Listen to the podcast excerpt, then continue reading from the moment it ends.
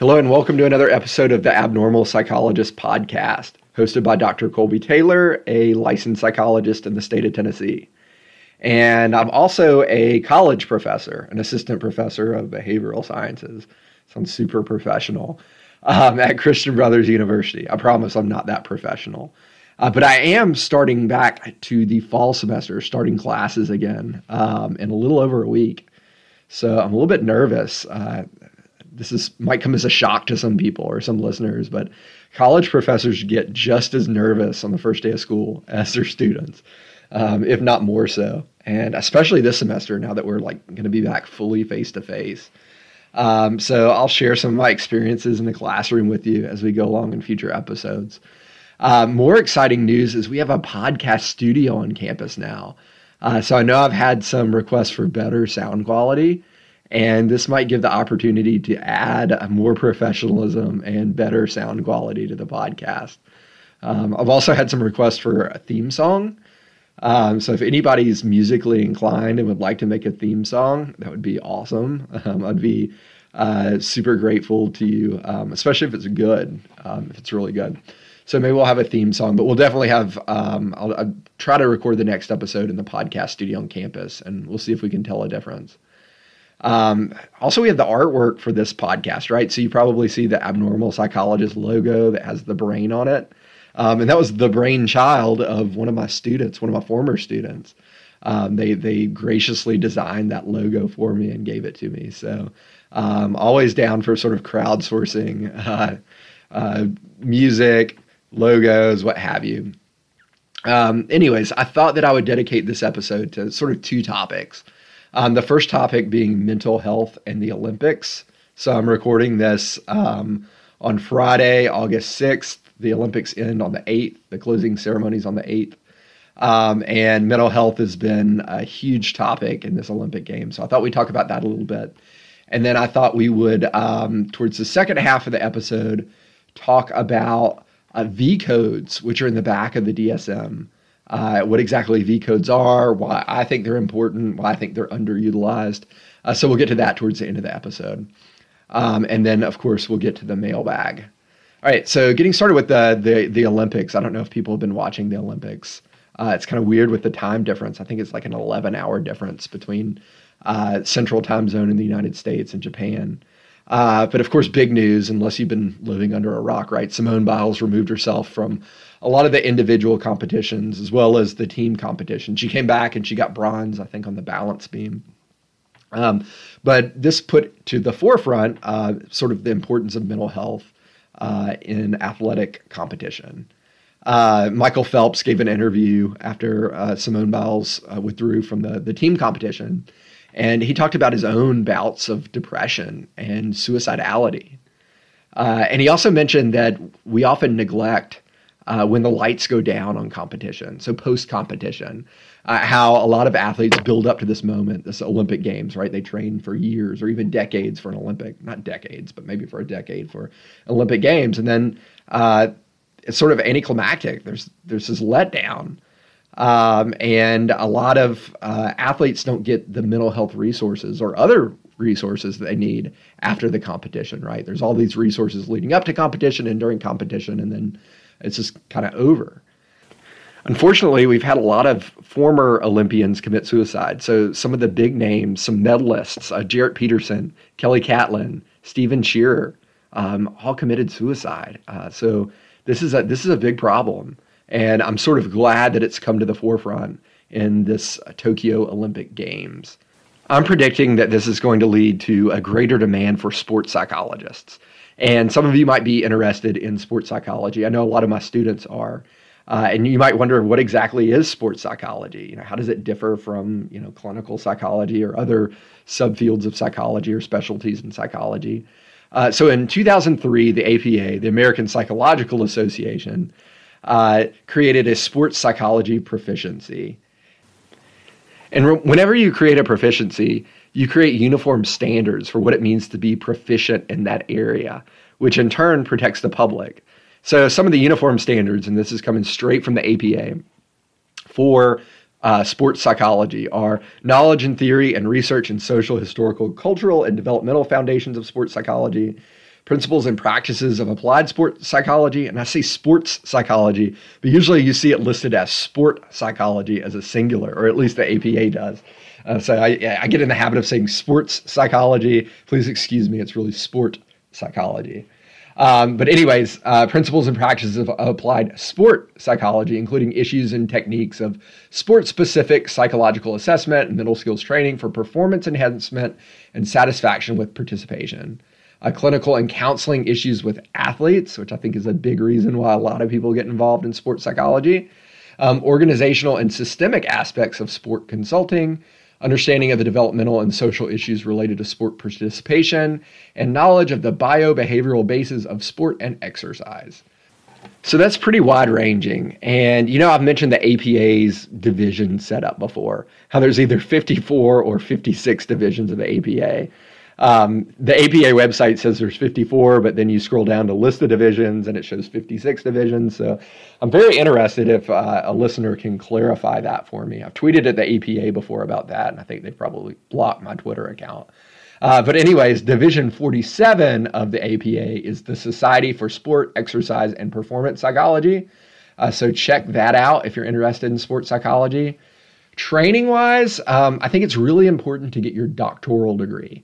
So when the APA came out with this 2003 sports psychology proficiency, um, they said it's a proficiency acquired after a doctoral degree.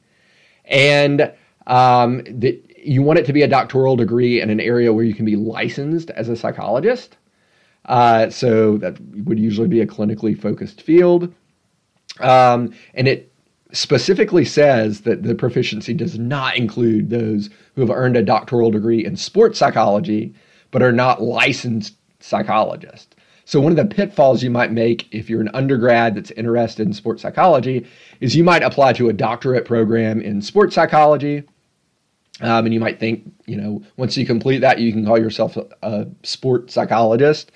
Uh, but if it's not, um, uh, on the path to licensure if it's not clinically focused. The APA doesn't really recognize that as part of their sports psychology proficiency. So do some research into these doctoral programs if you're looking to apply.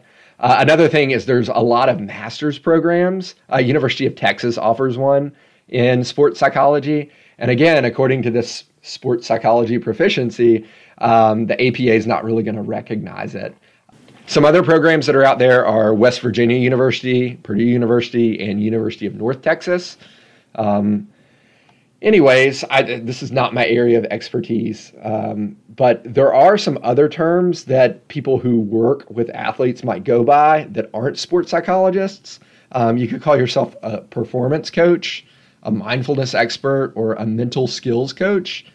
And some of these experts are great. Um, some of them work with professional sports teams uh, and are very highly regarded and highly effective. Um, my 10th grade English teacher, uh, Greg Graber, has gone on to become a mindfulness coach. And he's worked with the Memphis Grizzlies, uh, the LSU basketball team, George Washington basketball team, Marquette basketball team, uh, among a bunch of other sports teams. Uh, he even helped me prepare for Jeopardy! Uh, he's author, also an author now. He wrote a book called Slow Your Roll Mindfulness for Fast Times. So just because you don't have that APA 2003 sports psychology proficiency um, doesn't mean that you can't work with athletes, and it also doesn't mean that you're not effective. Uh, but I do think that we're starting to get towards a more standardized uh, terminology um, when we're talking about what sports psychology is. Uh, I also think that this is sort of like forensic psychology in a way that a lot of folks uh, 20 years ago 25 years ago you would go on to get your your doctoral degree in um, a clinically focused psychology program right? So counseling psychology or clinical psychology. You get licensed and then you go on to maybe take some continuing education courses or something like that and become a um, a sports psychologist or a forensic psychologist. You wouldn't necessarily start out in grad school in a specialized uh, sports psychology or forensic psychology program. Uh, but now that these fields have become more popular, you're seeing uh, graduate programs open up specifically targeted towards sports psychology or towards forensic psychology. So that you can go in after being an undergrad and enroll in a sports psychology focused doctoral program or uh, forensic psychology focused doctoral program. Uh, I'm not really going to debate the merits of that. You know, you can still go the back doorway of going ahead, getting your uh, general PhD in clinical psychology, and then specializing in something down the road to where you're a generalist and then you're more specific. I think there's a lot of merits in that. Uh, but don't be surprised if you see more and more programs popping up um, that specifically target um, fields like forensic psychology or sports psychology. Um, it's becoming more common than it was like 20 years ago. Uh, there's also like software that's out there that's supposed to help with mental training. Um, I don't know that I've mentioned this on a previous podcast, but I'm a huge University of Memphis sports fan uh, with the Memphis Tigers, right? We have a basketball team and football team and a lot of other sports, but I'm a big basketball and football fan. Um, our football season's like a month away. I'm really looking forward to that. I try to go to as many games as I can. Uh, but our basketball team, uh, and this was uh, when I was an undergrad, so like 14 years ago, long time ago, uh, they started using IntelliGym.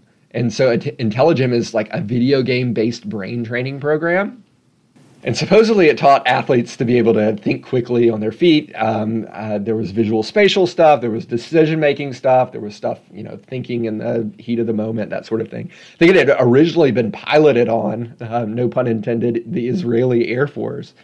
Uh, but now IntelliGym, um, I think, has has branched out and become an even bigger thing. I know a lot of professional um, sports teams uh, use some sort of mental training or cognitive training um, computer program, even though the effectiveness of this is still uh, not super, super robust uh, in, in research. Um, anyways, different topic. Uh, back to the Olympics. Um, you can become an Olympic psychologist. So if you're really good at sports psychology, um, uh, Team USA could hire you as an Olympic psychologist. And uh, they're sort of the unsung heroes of a lot of Olympic games, both winter and summer Olympics. And I'm wondering if uh, I haven't been able to find this anywhere. If Olympic psychologists were allowed to attend the Tokyo Olympics, uh, right? Attendance was so limited with the COVID 19 pandemic. Usually, Olympic psychologists are allowed in the Olympic Village with athletes. And I really don't think that happened with this Tokyo Games, uh, which might have led to more mental health crises. Um, there's also probably a profound psychological impact of not having your family on hand when you compete. Um, also, the impact of not having spectators really with this Tokyo Olympic Games. So, all sorts of sort of fascinating uh, psychological things that have gone into this Tokyo Olympics. And hopefully, uh, research will sort of be able to parse apart maybe what impact that had on the Games. There has been psychological research related to the Olympics before. Um, so, after the Barcelona Olympics, Medvec, Madey, and Gilovich uh, the Barcelona Olympics, I believe, was 1992. I'm trying to consult my uh, Olympic history trivia knowledge. Uh, but, anyways, this, this research study uh, found that bronze medalists are happier than silver medalists. And the reason they think this is, is what we call counterfactual thinking. So, in psychology, counterfactual thinking is thinking about what might have been, right? So, if you're a silver medalist, you're thinking about what might have been uh, that you could have won the gold medal Whereas bronze medalists are thinking about what might have been that they couldn't have made the medal stand. They were pretty close to not making the medal stand at all, right? Um, so silver medalists want the gold, bronze medalists are happy to be on the podium. Um, there has been some uh, replication of this research. So back in 2012, after the London Olympics, uh, a group of researchers reviewed video footage of Olympic athletes on the podium uh, and they rated happiness of facial expressions. And they also found that uh, bronze medalists tend to be happier than uh, silver medalists. Uh, but they also found that margin of victory plays a factor, right? If you're a distant second, uh, you get silver medal and you're way behind the person who won gold, you might not engage in that counterfactual thinking because you're like, there's no way I could have uh, competed with that person. Whereas if you're like a tenth of a second away from beating that person, you know, it's neck and neck, then you might have that more what might have been thinking going on. Uh, which kind of reminds me of like this old country song. It's not that old, probably 20 years ago. I don't know. Uh, it was by Little Texas. Uh, it was called What Might Have Been. Um, I'm not going to sing for you, but the lyrics are I try not to think about what might have been because that was then and we have taken different roads. We can't go back again. There's no use giving in, and there's no way to know what might have been. And that sounds sort of like counterfactual thinking to me. Sort of when I was thinking about counterfactual thinking, that song came to mind. Um, anyway, Simone Biles, in my opinion, very heroic. Uh, you also psychologically related, might have read a news article or something like that, that she's diagnosed with ADHD, so attention deficit hyperactivity disorder. Um, and based on like public medical records of Olympic athletes, which is kind of weird to me, uh, she's been prescribed methylphenidate, which is a psychostimulant medication. Ritalin is methyl- methylphenidate. Um, and that methylphenidate is supposedly banned in the Tokyo Olympics. I'm not sure how true that is. Uh, I've tried to do some fact checking on that. And It's not really clear whether methylphenidate was in fact banned at the Co- Tokyo Olympics, added to the banned substance list. Um, usually, when we think about performance enhancing drugs, we're thinking about like human growth hormone or steroids, you know, that sort of thing. It enhances physical performance, not like nootropics. Nootropics, N O O T R O P I C, is like a term for a, a, drug or substance that might give you a cognitive boost. Um, we're usually not thinking about cognitive boosts. We're usually thinking about physical boosts. We're thinking about athletic competition. Um, so, not sure that that uh, is true on Simone Biles and the methylphenidate uh, ban at the po- Tokyo Olympics. Um, so that's the first part. I wanted to talk about mental health in the Olympics, and it filled up like 15 minutes of time. Um, with the second half of the episode, uh, I wanted to talk about V codes in the DSM 5. So, V codes, I guess, are more technically called other conditions that may be a focus of clinical attention. And this is a chapter towards the back of the DSM 5. Uh, it actually starts on page 715. Um, and we call them V codes because uh, they're alpha alphanumeric codes, um, uh, really numeric codes. The alpha part comes with the letter V, and you usually see them written out like V61.20 stands for parent-child relational problems. And there are a way that we can code for things that might influence mental health that aren't technically mental health diagnoses.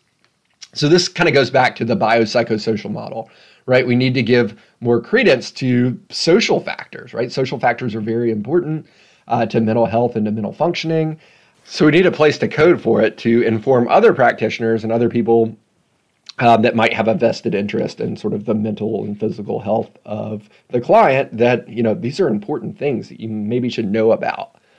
Um, uh, so the, they're kind of grouped um, according to broad issues. Uh, so the first uh, broad sort of category is relational problems.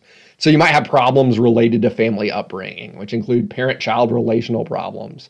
Uh, so maybe there's um, some antipathy uh, in the parent-child relationship. Maybe there's some estrangement between parent and child, or maybe there's a sibling relation problem.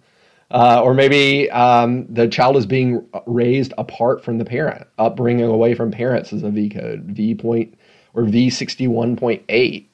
Um, or one that I see pretty commonly is child affected by parental relationship distress. So this is where there's parental relationship discord. So parents fight a lot.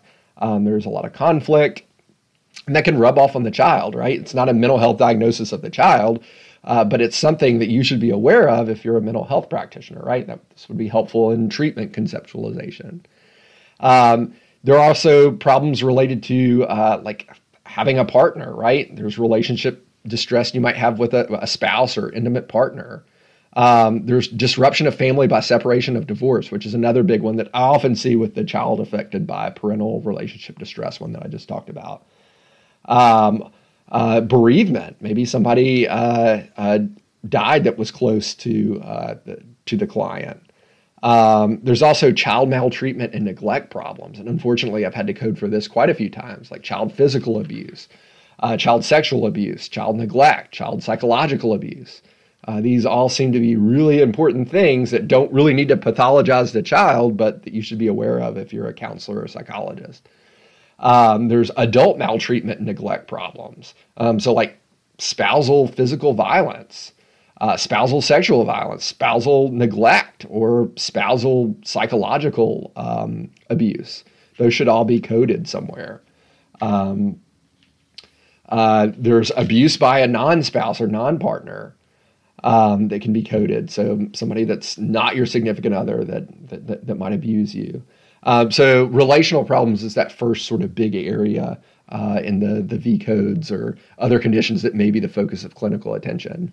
Um, the next big area is education and occupation problems. Um, so if you're uh, having some problem educationally, uh, maybe you have illiteracy that's not related to a specific learning disorder. Um, or maybe you've lacked sort of the opportunity to attend formal school because of you know other issues. Um, that could be coded here. Occupational problems. Uh, if you're uh, military and you're currently deployed, that could be um, coded here. Or another problem related to employment. So maybe you have extreme job dissatisfaction. Um, or you've experienced sexual harassment on the job. Obviously, something's not wrong with you. We don't need to pathologize you, uh, but it might be important for uh, other mental health practitioners to know that. Um, so, educational and occupational problems is the next big group. And then the group after that is housing and economic problems. Um, so, homelessness, inadequate housing, uh, discord with a neighbor or landlord could all be uh, coded here. Um, economic problems like extreme poverty, low income, which aren't quantified. It doesn't give sort of an income, um, uh, uh, minimum income to be coded here. It sort of leaves that to the discretion of the provider. Um, uh, insufficient social insurance or welfare support. Um, these are all really important things to know. Um, and then there's sort of an other problems related to social environment uh, category uh, where you might have a problem with living alone. There might be acculturation difficulties, and we had a culture episode um, back at the end of the first season. Um, you might be experiencing discrimination or persecution. It's not necessarily on the job because that could be coded with the work problems. Uh, those could be coded here. Um, you could have problems related to crime. So you could either be a victim of crime, we have a code for that, uh, V62.89, or you could have been convicted of a crime, which is V62.5. Um, you might have just been released from prison. Uh, that could be V62.5. Uh, so, all different sorts of codes that we can use for problems related to crime or interaction with the legal system. Um, there's an other health service encounters for counseling and medical advice section. Um, we can code this for like sex counseling. It would not necessarily be a paraphilia, which would be diagnostic, um, or another type of counseling or consultation. So maybe like premarital advice counseling, dietary counseling, that sort of thing. Um, that could be coded. And then the next big section is problems related to other psychosocial, personal, and environmental circumstances. So if you're having a religious or spiritual problem, you're you know you're questioning your spirituality or religion, that can be quoted here. Uh, problems related to unwanted pregnancy are coded here. This is a big category. A victim of uh, terrorism or torture can be coded here. Uh, uh exposure to disaster, war, and other hostilities. It's not necessarily PTSD. Uh, maybe you haven't developed any of the criteria for PTSD, but this is something that maybe should be on a clinician's radar.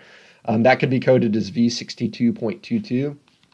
And I'm using V code here. It actually could also be called Z code. Uh, so the reason we call them V codes is because in the ICD 9, so the International Classifications of Diseases, um, these numerical or alphanumerical um, codes that I'm reading off are called V codes. Uh, but actually, uh, they changed to Z codes in the ICD 10. I think a lot of clinicians still call them V codes. Um, that that language is going to stick, but technically with the ICD 10, they're Z codes. I'm not sure why they changed from V codes to Z codes. Um, so, anyways, those are sort of the, the, the big ones. There's also a non-adherence to medical treatment towards the end. So, um, if uh, you're uh, medication non-compliant, um, or if you're overweight or obese, um, that can be coded as a V or Z code. Um, uh, malingering, so faking bad, that doesn't necessarily fit with um, like a somatic symptom disorder or something like that, um, or factitious disorder, that can be coded here. Uh, borderline intellectual functioning that doesn't meet for um, intellectual disability that can be coded here. And it's interesting now those are called r code that, that one is called an r code that last one borderline inter- intellectual functioning in the icd-10 so that one's actually not a z code it's an r code. Um, but in the 9 the icd-9 and in the dsm-5 it's a v code v62.89 so uh, anyways i think v codes are underutilized by clinicians uh, because I, I get again i'm a big biopsychosocial model person I think we oftentimes ignore the social aspects of things, uh, and these are very important to your client's functioning. Um, and so, the more multidimensional uh, we can make a client look to another practitioner, instead of just giving a diagnostic code for you know uh, generalized anxiety disorder or something. I think throwing in these other things, maybe about uh, um, educational stressors or um, food security stressors or housing security stressors. I think that those all add really important context uh, to other clinicians. And I think that V codes are underutilized. Um, sadly, I think that um, when I ask a lot of uh, fellow practitioners about V codes, they look at me like, what, what is a V code? Because they don't get that deep into the DSM 5. Um, luckily, when I was in grad school, one of my graduate professors was really big on V codes. And so I tried to add them to my reports uh, whenever possible. Because again, I think that they give uh, um, more rich context on the client um, and make the client seem less two dimensional to somebody that might just be reviewing a report and trying to uh, figure out how this client's functioning or what they look like. Um, anyways, uh, these V codes lead me into, and this is turning into a long episode. We're getting close to the 30 minute mark. Um, a mailbag request that we have. Uh, and so here's the mailbag request. It says, Hi, I have a request. Can you do an episode on divorce? I feel like everyone I know has divorced parents, so I'm really curious about the stats on that. Um, I've also seen contradicting stats. For example, one study will say that cohabitation heightens the risk from div- divorce, and then another will say it lowers it. By the way, I absolutely love your podcast, and I listen to it while driving all across the United States. That's the end of the mailbag request. And uh, divorce, again, can be something that's coded as a V code. Uh, and it's something that I think definitely deserves its own episode. So I'm going to do that in a future episode. We'll talk about divorce. We'll talk about um, it being a risk factor for certain things and some common uh, myths and misunderstandings surrounding divorce. Um, if you have a mailbag request for an episode or any comments or criticisms, um, you can email me at ctaylo41 at cb.edu put the subject line mailbag, and I'll try to get back in touch with you as soon as possible. Again, uh, the, you know the semester, the new semester, the fall semester is starting uh, a little over a week. So if I'm a little delayed in getting back to you, um, I apologize in advance. Uh, but keep episode requests coming, and uh, until the next episode, take care and stay well.